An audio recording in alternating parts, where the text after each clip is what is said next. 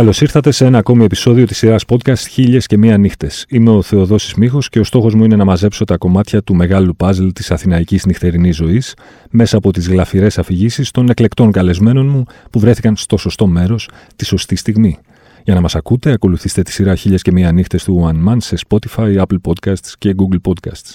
Μαζί μου σήμερα μια αγαπημένη πεζογράφος και θεατρική συγγραφέας. Κυρίες και κύριοι, η Πέλα Σουλτάτου. Καλώς ήρθες, Πέλα. Καλώς σας βρήκα. Το τιμόνι είναι στα χέρια σου. Ελπίζω να είσαι έτοιμη να μας πας μια βόλτα στο χρόνο και στο χώρο. Ξεκινάμε λοιπόν ευθύς αμέσως. Μια φορά και έναν καιρό ήταν η Πέλα Σουλτάτου. Στη ρεματιά Χαλανδρίου, στο ρέμα, σε ένα live του Αγγελάκα. Η Πέλα Σουλτάτου, να μιλήσω και εγώ σε τρίτο πρόσωπο, ήταν έγκυος, ήταν ετοιμόγενη. Ωστόσο, δεν θα μπορούσα να στερήσω από τον εαυτό μου άλλο ένα live του Αγγελάκα και πήγα με τον πρώην σύντροφό μου και τη κόρη μου η οποία ήταν πάνω στους ώμους και με μια φίλη παρακολουθήσαμε το live όσο μπορούσα. Η φίλη επειδή ήταν έτσι και πιο ψηλή κάπως μου άνοιγε το δρόμο. Δεν θυμάμαι να με κρατάει η αργυρό μουστάκα. Να πω και ποια φίλη μου ήταν, την αγαπώ πάρα πολύ. Ε, να, με κρατάει από το χέρι και να ανοίγει το δρόμο να περάσω, διότι ήταν μια στρογγυλή τύπησα, μια μπάλα, ανάμεσα ας πούμε από τους ανθρώπους που είχαν πάει να απολαύσουν τη συναυλία. Κάποια στιγμή, επειδή είχαμε ξεσαλώσει, λέω ας κάνω και ένα τσιγάρο, δηλαδή θα γεννούσα όπου να είναι. Το μωρό ήταν διαμορφωμένο, δεν υπήρχε περίπτωση να το επηρεάσουμε πια. Και τέλος πάντων, ας μην δαιμονοποιούμε και τόσο πολύ το τσιγάρο. Για όλα τα δεινά της ανθρωπότητας δεν ευθύνεται αυτό. Και κλείνει η παρένθεση. Ε, αλλά ξέρεις, πάνω στη φάση αυτή, ας πιούμε και μια παγωμένη μπύρα, ας πιούμε και ένα παγωμένο νερό. Ε, ας τραγουδήσουμε και λίγο παραπάνω. Και καταλήγει η συναυλία με μια γρήπη ή τέλος πάντων ένα πράγμα, ρε παιδί μου, πολύ έντονο ναι. Με λαιμούς, με ιστορίες, με καταρροή και ένα μικρό πυρετό. Και την επόμενη μέρα μπαίνω στο νοσοκομείο να γεννήσω. ναι, και παιδιά τώρα όλο αυτό το θυμήθηκα γιατί ήμουν μπροστά από την εποχή μου. Το 2012 λοιπόν που συνέβησαν όλα αυτά το Σεπτέμβρη του 2012 γέννησα με μάσκα. Ωραία φίλε. δηλαδή, εντάξει, όχι την ώρα που γεννούσαν φυσιολογικό το κετό και ούρλιαζα ας πούμε, αλλά όταν μου δώσαν το μωρό, μου δώσαν πρώτα μια μάσκα, τη φόρεσα διότι ήμουν χάλια Είχα πάθει τερατατζούμ στη συναυλία, γιατί περνάγαν πάρα πολύ ωραία, ρε παιδί μου, και λίγο ξεχάστηκα κι εγώ. Και μου δώσανε το μωράκι, ας πούμε, στην αγκαλιά και ήμουν μία μασκοφόρος. Έτσι, αυτό πριν από 10 χρόνια. Ο Αγγελάκας έστειλε στο μευτήριο, δηλαδή. Κανονικά. Νομίζω και γέννησα λίγο, και λίγο πιο πριν. Ένα αρρωστάκι γέννησε. Έχουμε, μιλάμε δηλαδή για πετριά με τον Αγγελάκα, έτσι. Ναι, ναι, ναι, ναι. Εντάξει, κανονικά. Από, νομίζω είναι η πιο έτσι διαρκής, αταλάντευτη ε, αγάπη ε, από ελληνική ροκ σκηνή, ας πούμε. Μεγαλώνει ωραία, λες, ο Αγγελάκας. Ναι, εμένα μου αρέσει πάρα πολύ σε όλα του. Σε όλα, δεν έχω δηλαδή να πω κάτι, ας πούμε, σε σχέση με τη διαδρομή του. Και αυτή η στροφή, ας πούμε, που είχε πάρει στα πιο πρόσφατα, ας πούμε, το Βελιώτη και λοιπα θεωρώ ότι πήγε πολύ σωστά. Ένα διπλό δίσκο που έβγαλε μόνο σε βινίλιο και σε αριθμημένα ε, αντίγραφα τον είχα πάρει, αυτό που είχε πειραγμένα τραγούδια από το... Ε. Ναι, ναι. πώς λέγεται, κάτι με λύκους πάλι. Μπράβο, ναι, που έχει διασκευές από Rotten Christ μέσα μέχρι Μάρκο Βαμβακά. Μπράβο, αυτό, αυτό το έχω πάρει και είναι πολύ ωραίο. Δεν του το είχα ότι θα το κάνει αυτό. Γιατί έχει ας πούμε πολύ δικό του υλικό. Τέλος πάντων, είμαι, ναι, είμαι φαν από πολλά χρόνια, ας πούμε, από 15 χρονών, ξέρω εγώ. Και έχει μείνει το. Ε, ναι, έχει μείνει και τώρα είναι πια και τα πιτσιρίκια, ας πούμε. Ναι. Δηλαδή, ο άλλος, τους τελευταίους ήχους που άκουσε μες στην κοιλιά μου, ας πούμε, στη μήτρα εκεί που ήταν αραχτός, ήταν το λαϊβάκι αυτό και την επόμενη μέρα ακούσαμε εμείς αυτόν που έκλαιγε. Αλλά πραγματικά την επόμενη μέρα πήγα να γεννήσω. Ήταν. Τέλειο. Καταπληκτικό. Μας πειράζει που ο Αγγελάκας λέει τα τραγούδια του τώρα, ξέρεις αυτό που λέγανε και για τους Rolling Stones και για τους Who, πώς mm. λέγανε οι Who, ε, ο Hope I Die Before I Get Old και έφτασαν να το λένε ας πούμε αυτό το τραγούδι όταν είχαν γεράσει και να το τραγουδάνε και ξέρεις, οι Stones με το Satisfaction πώς ακούγεται κάπως ηρωνικό το όλο πράγμα δεν μας χαλάει όχι, τι να μας χαλάσει ας πούμε από αυτό. Θέλω να πω δηλαδή... το ότι αποδεικνύεται με καλή έννοια, με καλό τρόπο το λέω αυτό, αυτή η απάτη της νιώτης. Με κάποιο τρόπο. Εγώ ακριβώς αυτό το πράγμα, ας πούμε, θεωρώ σόφρον και σοφό με έναν τρόπο και στον Αγγελάκα και όχι μόνο. Δηλαδή τώρα την Κυριακή θα πάω να δω παρουσίαση βιβλίου του Δημήτρη του Πουλικάκου, που είναι και πιο μεγάλος. Δηλαδή ρε παιδάκι μου ότι ξεπεράσανε ας πούμε αυτή το φοβερό μύθο, ξέρεις το καταραμένη νιώτη εκεί στα 27 ναι. την κάνουμε ας πούμε. πώς το λέει, κάπως το λένε αυτό με τα 27. Το κλαμπ των 27 Το κλαμπ των 27, μπράβο. Και ξέρει τι θα δώσει αυτό το ένιωσα πολύ έντονα κάποια στιγμή και να, να κάνω μια μικρή παρένθεση. Δηλαδή είχα μια έτσι τάση να σου κάνω λίγο hijack την εκπομπή και να, να, μην, μπω, να μην μπω νύχτα από Αθήνα, να κάνω λίγο show off και να πω καμιά νύχτα από Λονδίνο που έχω περάσει πολλά χρόνια και έχω δει πάρα πολλά live. Και τώρα θέλω να σε πάω κάπου αλλού. Όταν πήγα στο Παρίσι, το πρώτο αξιοθέατο που πήγα να δω ήταν το νεκροταφείο Πέρλα του Παρισιού, που είναι ας πούμε το αντίστοιχο πρώτο νεκροταφείο των Αθηνών. Και Είχα βάλει, ας πούμε, στανταράκι ποιους θέλω να βρω. Ένας από αυτούς ήταν ο Τζι Μόρισον. Ε, ναι. ε, και όταν πήγα και είδα ένα ταφάκι τόσο δά. Ξενέρωσα. ναι, ξενέρωσα. ξενέρωσα τρελά. Ε, ότι τέλος πάντων, ρε παιδί μου, καταλήγεις σε αυτό το πράγμα. Ναι. Και ότι γιατί να καταλήξεις τόσο νωρίς. Δηλαδή, Σωστό. τι φάση, ας πούμε, ότι έχεις ένα δώρο έχουμε. Ένα. Τη ζωή μας. Ε. Το, το, χρόνο. Το χρόνο. Ναι. Ούτε καν γενικά και όρισα τη ζωή. Το χρόνο, ας πούμε. Δεν έχεις κανένα άλλο. Αλλά από την άλλη μεριά Εντάξει, καταλαβαίνω και τους ανθρώπους που την κάνανε. Θυμάσαι έτσι. που έλεγε ο Αγγελάκας στο κεφάλι γεμάτο χρυσάφι. Mm. Μάλλον είχε ξεκινήσει, το είχε κάνει αυτό για να τρολάρει τον Πέτρο Κωστόπουλο, ο οποίος mm. έλεγε Η ζωή είναι μικρή για να είναι θλιβερή μωρό μου. Ναι, και ο ναι. Αγγελάκα το πήρε αυτό και το γύρισε από την άλλη και είπε: Η ζωή είναι μεγάλη, μην την κάνεις καρναβάλι. Mm. Τελικά τι από τα δύο ισχύει, κατά τη γνώμη σου; Ε, καλά, σίγουρα δεν ισχύει η ρίση του Κωστόπουλου. Ε, γιατί τώρα; Αυτό είναι.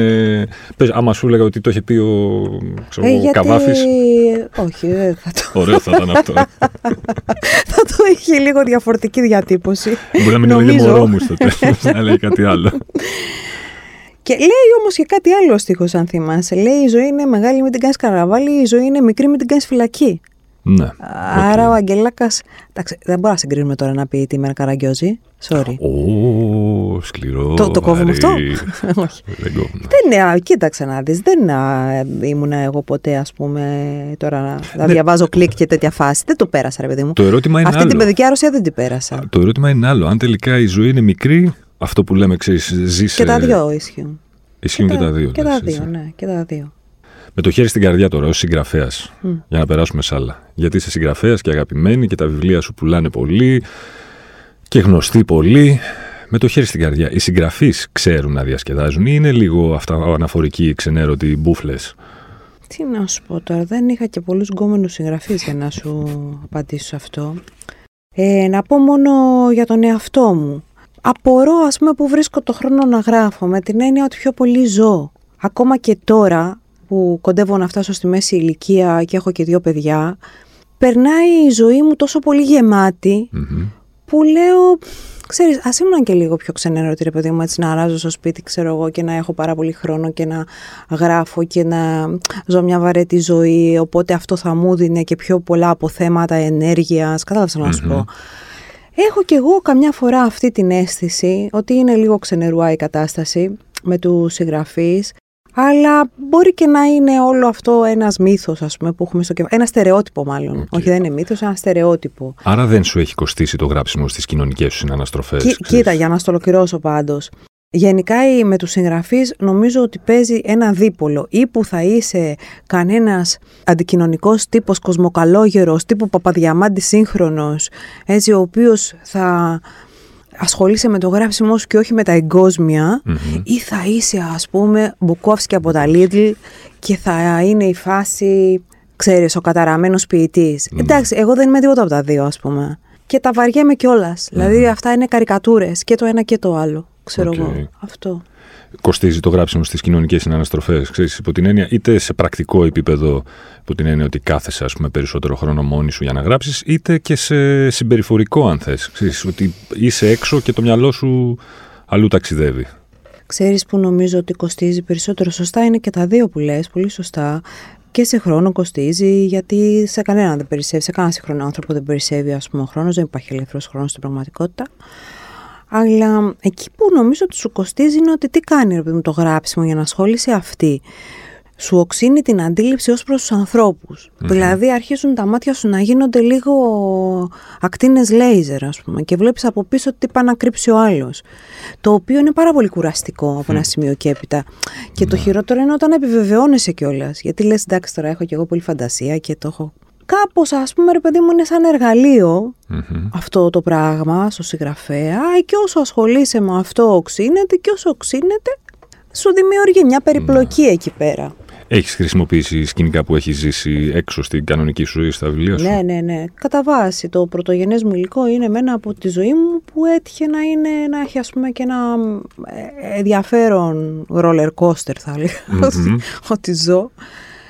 Έτυχε ας πούμε να γνωρίσω στο πέρασμα της ζωής μου από, τι να σου πω τώρα, αλλά original καταστάσεις, από ρεσίβιους κριτικούς κτηνοτρόφους στο πουθενά, ας πούμε, mm-hmm. στα Καπετανιανά τώρα, μια φοβερή περιοχή στην Κρήτη. Πολύ ωραία θέα, πολύ... αλλά μιλάμε τώρα άλλος κόσμος. Ναι. ναι. Ε, μέχρι, ξέρω εγώ, τι να σου πω τώρα, υψηλόβαθμους κυβερνητικούς αξιωματούχους που ήμουν στα γραφεία τους ως δημόσιος υπάλληλου, ε, μέχρι πανεπιστημιακού στο Λονδίνο, ξέρω εγώ. Μέχρι ροκ αυτό, καλλιτέχνες, φίλους και Πολύ πράγμα, ας πούμε. Όλο αυτό πάλι έρχεται και οξύνει αυτό που λέγαμε πριν, αλλά και σου δημιουργεί ένα απόθεμα υλικού το οποίο τι να κάνεις, βάζεις μέσα το χέρι και αρχίζεις να αποθυσαυρίζει. Okay. Να κλέψει τον εαυτό σου, δηλαδή. Αντλώντας από αυτό το υλικό όμως, σκέφτεσαι ποτέ ότι τι θα γίνει αν κάποιος αναγνωρίσει τον εαυτό του σε αυτά που γράφω; Ε, τώρα. Εντάξει, δεν είμαι και ο Γκούντι Άλεν. Ή δεν μας νοιάζει καθόλου. Ξέρεις, ε, λένε δεν μα νοιάζει και πολύ τώρα, να σου πω την αλήθεια. Λένε ότι συγγραφή είναι ένα συγγραφέας είναι ο χειρότερος φίλος που μπορεί να κάνει ένας άνθρωπο. Λέω να σου πω κάτι, για να αρχίσουν να λένε τέτοια ο κόσμος, καταρχάς πρέπει να μας διαβάσει. Ξεκινάμε τα βασικά. Ε, Ωραία. Δεν νομίζω να έχεις παράπονο εσύ. Έχω κι εγώ παράπονο. Σου λέω δεν είμαι ο Γκούντι Άλεν. Λοιπόν, ας ξεκινήσουμε να μας διαβάζουν, να μας αγοράζουν και θα φτάσουμε και στο παράπονο. Αλλά δεν μπορεί ας πούμε, να έχει παράπονο κάποιος που δεν σε έχει διαβάσει κιόλας. Γενικά, ρε παιδί μου, συγγραφή. Είναι αυτό το πράγμα. Κλέβουν από την πραγματικότητα. Το ξέρεις, δηλαδή, το βλέπεις. Mm-hmm. Όπως αντίστοιχα κάνουν και κοινωνικοί επιστήμονες, όπως κάνουν δημοσιογράφοι με έναν τρόπο. Θέλω να σου πω, η δημόσια και η ιδιωτική ζωή που έχει πια και πολύ ρευστά ειδικά με τα social media, είναι έκθετη. Ε, ναι. τώρα κοίτα, δεν θα πάρεις, ας πούμε, και να βάλεις τραγικές λεπτομέρειες φωτογραφίζουν τον άλλο, γιατί κάνεις λογοτεχνία, δεν κάνεις κυτρινισμό, ας πούμε. Okay. Αλλά ναι, γενικά δεν το έχω αντιμετωπίσει, να σου είμαι ειλικρινής μέχρι τώρα. Mm-hmm. Α, το αντιμετωπίσω, θα σου πω. Είναι μυθιστορηματική η αθηναϊκή νύχτα αφενός και αφετέρου γενικά η Αθήνα ως πόλη. Μυθιστορηματική δεν ξέρω αν είναι. Είναι σίγουρα κινηματογραφική. Γιατί το λέω τώρα αυτό και κάνω τη διάκριση; Γιατί το μυθιστόρημα θέλει χαρακτήρα, δηλαδή θέλει προσωπικότητα, θέλει βάθος. Mm-hmm κυκλοφορώντας μέσα στην Αθηναϊκή νύχτα, βλέπεις εικόνες. Δεν μπορείς να βουτήξεις πιο βαθιά, εκτός αν αρχίσεις να κάθεσαι να μιλάς, ας πούμε, με θαμώνες, αμπάρ και τα λοιπά, που είναι ένα άλλο πράγμα. Σίγουρα έχει μια κινηματογραφικότητα η Αθήνα, έτσι, και το λέω με το χέρι στην καρδιά, έχοντας, ξέρω εγώ, πάει σε αρκετές ευρωπαϊκές πρωτεύουσες. Και πάντα μου λείπει η αθηνα γιατί έβλεπα κάτι πολύ αλλιώτικο, ένα πολύ sui generis πράγμα δικό της. Δηλαδή στο Λονδίνο, ρε παιδί μου, που ζήσα πολλά χρόνια, βαριόμουν γιατί ήταν όλο τόσο πολύ στημένο. Ήξερες δηλαδή ναι. στην επόμενη γωνία του δρόμου τι ακριβώς θα δεις. Ναι. Ήταν. Ε, πανομοιότυπα. Όχι, όχι. Ακόμα και το underground αυτή βέβαια το έχουν λίγο μέσα στην ιστορία που λέγεται αξιοθέατο. Δηλαδή, θα πας στο Λονδίνο, θα πας και στο Bethnal Green να δεις τι γίνεται, παράδειγμα, ή στο Angel που είναι πιο κυριλέ, αλλά έχει ας πούμε ένα στοιχείο underground γιατί το έχουν βάλει μέσα, ότι το πουλάμε και αυτό. Αντίθετα βέβαια, εδώ στην Αθήνα και εντάξει και η Δημοτική Αρχή και γενικότερα, αυτό το πράγμα δεν έχουν καταλάβει ότι σε άλλες ευρωπαϊκές πρωτεύουσες ανεπτυγμένων ας πούμε, χωρών είναι ενσωματωμένο με τον ΑΒ τρόπο και άρα και ελεγχομενο αφού είναι ενσωματωμένο και το αφήνουμε να αναπνέει, το αφήνουμε να υπάρχει. Το λέω τώρα γιατί πρόσφατα σχετικά έτσι δραστηριοποιήθηκα με τη συνέλευση του Εμπρός, που προσπαθούμε να τον διαφυλάξουμε αυτό ως ένα χώρο ελεύθερης έκφρασης και δημιουργίας. Και βλέπεις, ας πούμε, ότι εδώ πέρα η ιστορία είναι κλείσιμο. Ναι. Να το κάνουμε και αυτό κάτι που να είναι σαν τα άλλα. Α το ρε φίλε, ας πούμε, αφού έρχονται και το βλέπουν tour operators και το πρώτο φωτογραφία, ας το εκεί πέρα φρόνημα. Τρελαίνεσαι. Αν ήταν βιβλίο η Αθήνα, τι είδος ε, λογοτεχνίας θα ήταν; Μαύρη κομμωδία. Μαύρη κομμωδία, ε. δεν ξέρω, δεν το έχω σκεφτεί αυτό. Η Αθήνα θα μπορούσε να είναι και ποίημα, γιατί έχει όλο αυτό το αφαιρετικό και το αντιφατικό στοιχείο. Έχει κάτι, ρε παιδί μου, που είναι λίγο έξω από τα όρια που λέγαμε πριν. Η δόμησή τη, οι, οι σχέσεις που αναπτύσσονται μεταξύ των ανθρώπων δεν είναι απραματυποποιημένο. Ναι. Όπως αυτό που σου λέω που έχω ζήσει. Το Βερολίνο, ας πούμε, για παράδειγμα, είναι μια πόλη που μου το θύμισε, το, μου θύμισε την Αθήνα σε πολλά σημεία. Okay. Έχει κάτι φοβερές σκηνές, έχει κάτι μπάρ, παιδί μου, που λες τώρα που είμαι, ας πούμε, είμαι στα εξάρχεια, είμαι... Mm-hmm. η μόνη πρωτεύουσα που μου το θύμισε την Αθήνα. Αυτές λοιπόν έχουν και ένα χαρακτήρα, όχι όλο το Βερολίνο, έτσι κάποιες περιοχές, έχουν και ένα χαρακτήρα που σου δείχνει ας πούμε ότι προσπαθεί να κρατήσει κάτι από μια άλλη εποχή. Ναι. Δηλαδή κάτι λίγο πιο αντίσταση ρε παιδί μου στη λέλαπα που λέγεται Gentrification. Ναι, gentrification και όλα μουράτα και χλιδάτα και φασαριόζικα και λαουντάδικα και φράγκα και χλίδα και όλο αυτό το πέρα το πράγμα ας πούμε, που εξέφραζε με το πιο κραυγαλαίο με τρόπο ο Κωστόπουλος που ανέφερες προηγουμένως αυτού του τύπου δηλαδή την αισθητική νιώθεις ότι είναι μερικές πρωτεύουσες που αντιστέκονται σε αυτό. Okay. Και η Αθήνα είναι μία από αυτές. Νομίζω ναι. Νομίζω ναι. Και το Παρίσι, ας πούμε, σε μερικά σημεία του. Mm-hmm. Και σου λέω και το Λονδινάκι, ας πούμε, αλλά πολύ ελεγχόμενο πράγμα. Δηλαδή, πενταγμένο, φάση. Mm. Παίρνεις το Lonely Planet και είναι μέσα. Θα πάει να δεις αυτό. Εδώ πέρα, ας πούμε, πρέπει λίγο να αντισταθούμε σε αυτό την ομογενοποίηση, την τυποποίηση, ας πούμε, να επιβληθεί μια αισθητική και να τα πάρει όλα μπάριζα. Άστο, ας πούμε, είδες και τι, τι μανούρα με τα εξάρχεια. Άστα ναι. ήσυχα. Δηλαδή, υποτίθεται, ας πούμε, ότι όλο αυτό το ταραντατζούμα έγινε για να, για να διώξουν τους ναρκέμπορους. Καλά, Κλάιν, εκεί είναι. Όποιος πάει μια βολτίτσα, εκεί είναι, ας πούμε. Άρα, γιατί έγινε όλο αυτό το πράγμα; Γιατί δεν μπορούν να δεχτούν, ας πούμε, ορισμένοι ότι εδώ πέρα χωράμε όλοι. Ναι. Α, τα λουλούδια να ανθίσουν. Ένα ιδανικό νυχτοπερπάτημα της Πέλας Σουλτάτου, δηλαδή περιέγραψε μου το ιδανικό σου night out που λέμε και στο χωριό μου. Κοίτα να δεις. Εγώ γενικά πια δεν κυκλοφορώ. Δηλαδή δεν βγαίνω. Γιατί το λέω αυτό, γιατί με έπιασες λίγο αδιάβαστη, δηλαδή στο κομμάτι νυχτοπερπάτημα.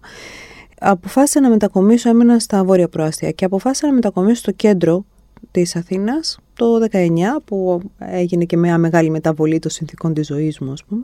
Και πλέον θέλω να πηγαίνω walking distance στα, στα μαγαζιά. Δηλαδή για μένα είναι σημαντικό να μην ταλαιπωρούμε πια. Mm-hmm. Δηλαδή δεν μπορώ όλο αυτό το πράγμα. Το... Μπαίνω σε αυτοκίνητο, ψάχνω να παρακάρω, ε, δεν πίνω γιατί μετά θα είμαι αυτό και θα Κατάλαβες, θα πέσω. Και καλά, είναι και αν, ε, είναι ανεύθυνο, ας πούμε, να δεις πιο μένω. Ε, μ' αρέσει, ας πούμε, να είμαι κάπου κόζι. Okay. Αυτό.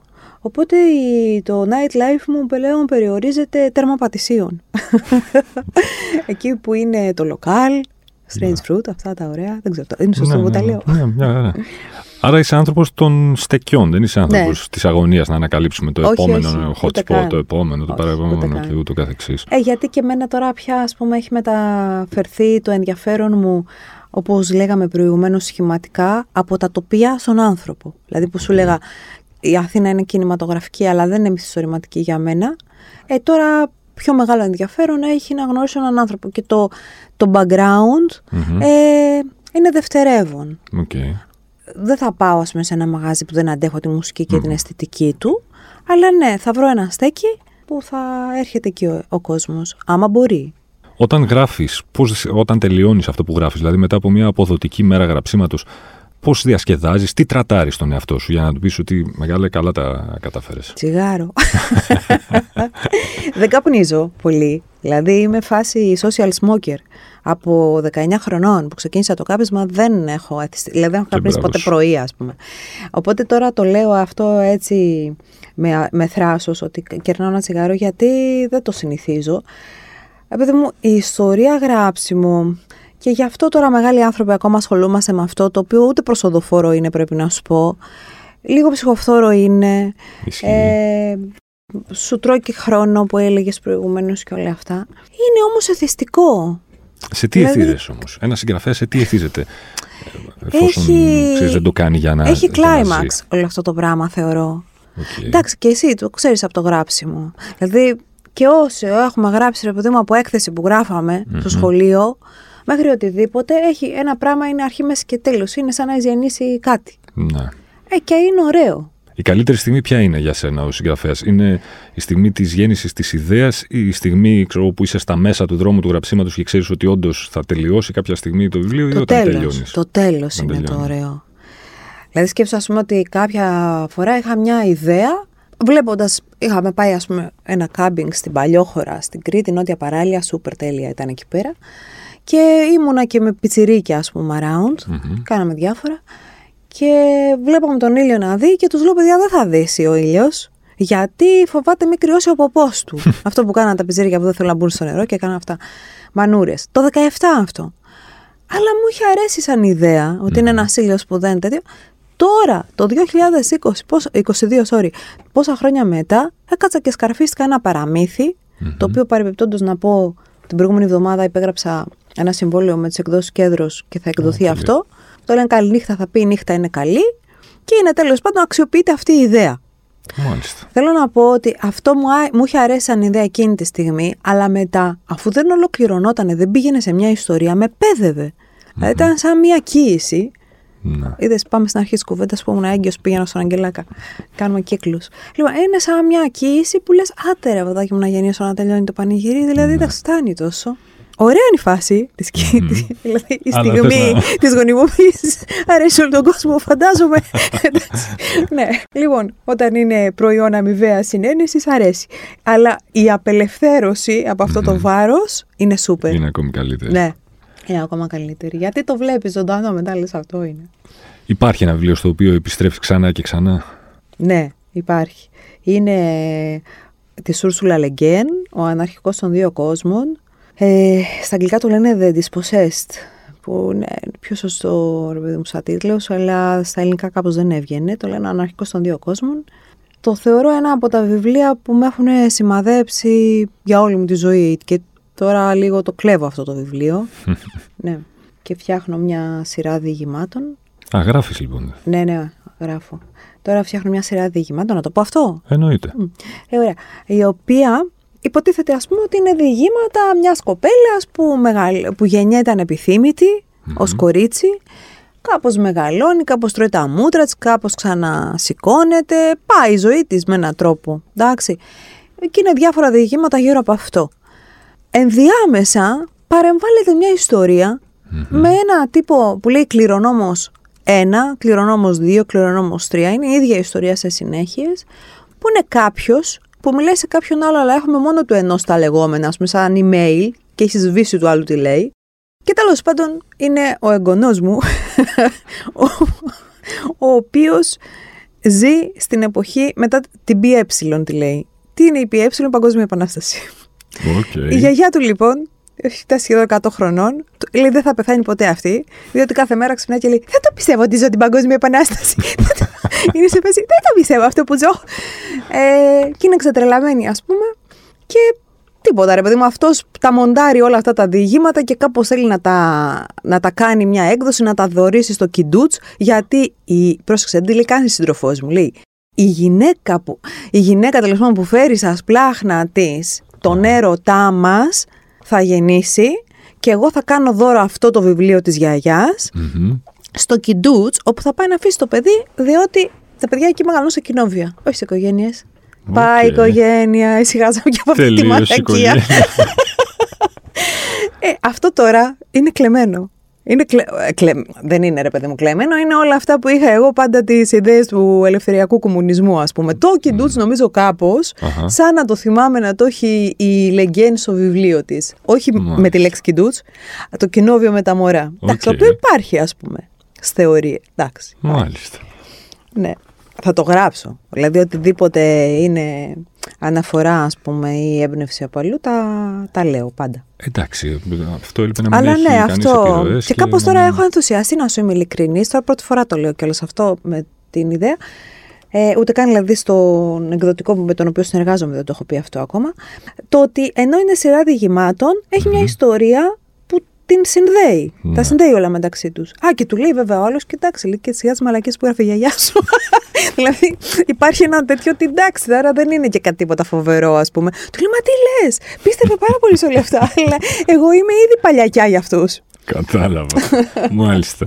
Πες τώρα ότι βγαίνεις, τα φέρνει έτσι η ζωή και βγαίνεις ένα βράδυ. Παιδί μου, θυμάσαι τα παλιά και βγαίνεις και. Αλλά και χθες έξω ήμουνα, μην νομίζεις τώρα, Ορίστε. επειδή κλαίγομαι ότι δεν βγαίνω. Ορίστε. Μην Πες πιστεύεις ότι ένα κιόλας. βράδυ που βγαίνεις, έχεις την ευχέρεια και δεν έχεις τίποτα να κάνεις την άλλη μέρα, ξέρω εγώ, και το τσούζεις λίγο περισσότερο. Μμ. Το τσούζει πολύ περισσότερο. Ούψ. Δηλαδή πολύ περισσότερο. Και γυρνάς στο σπίτι σου, ξεραίνεσαι, Μμ.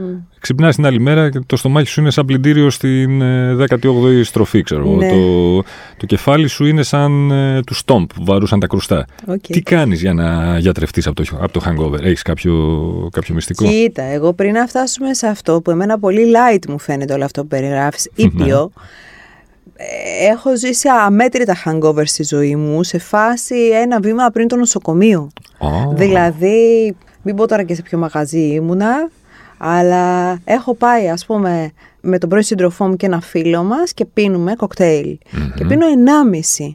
Κυριολεκτικά 1,5 1,5 κοκτέιλ. κοκτέιλ. Ναι, στο, στο δεύτερο με βάρεσε κατά κούτελα ας πούμε, έγινα άσπρη σαν το πανί, με πήρανε σηκώτη σχεδόν. Και πάω στο σπίτι, παιδιά, εντάξει δεν είναι και πολύ ωραία αυτά που περιγράφω, αλλά τι να κάνεις, με ρω... εγώ δεν φταίω, με ρώτησες. Μέσα στη ζωή είναι Λοιπόν, όλα. Και πάω στο σπίτι και ξεκινάω. Εν τω μεταξύ δεν είχα φάει κιόλας. Ξεκινάω να ξερνάω. Τι, χολή. Τίποτα. Ε, μα αφού δεν έχεις.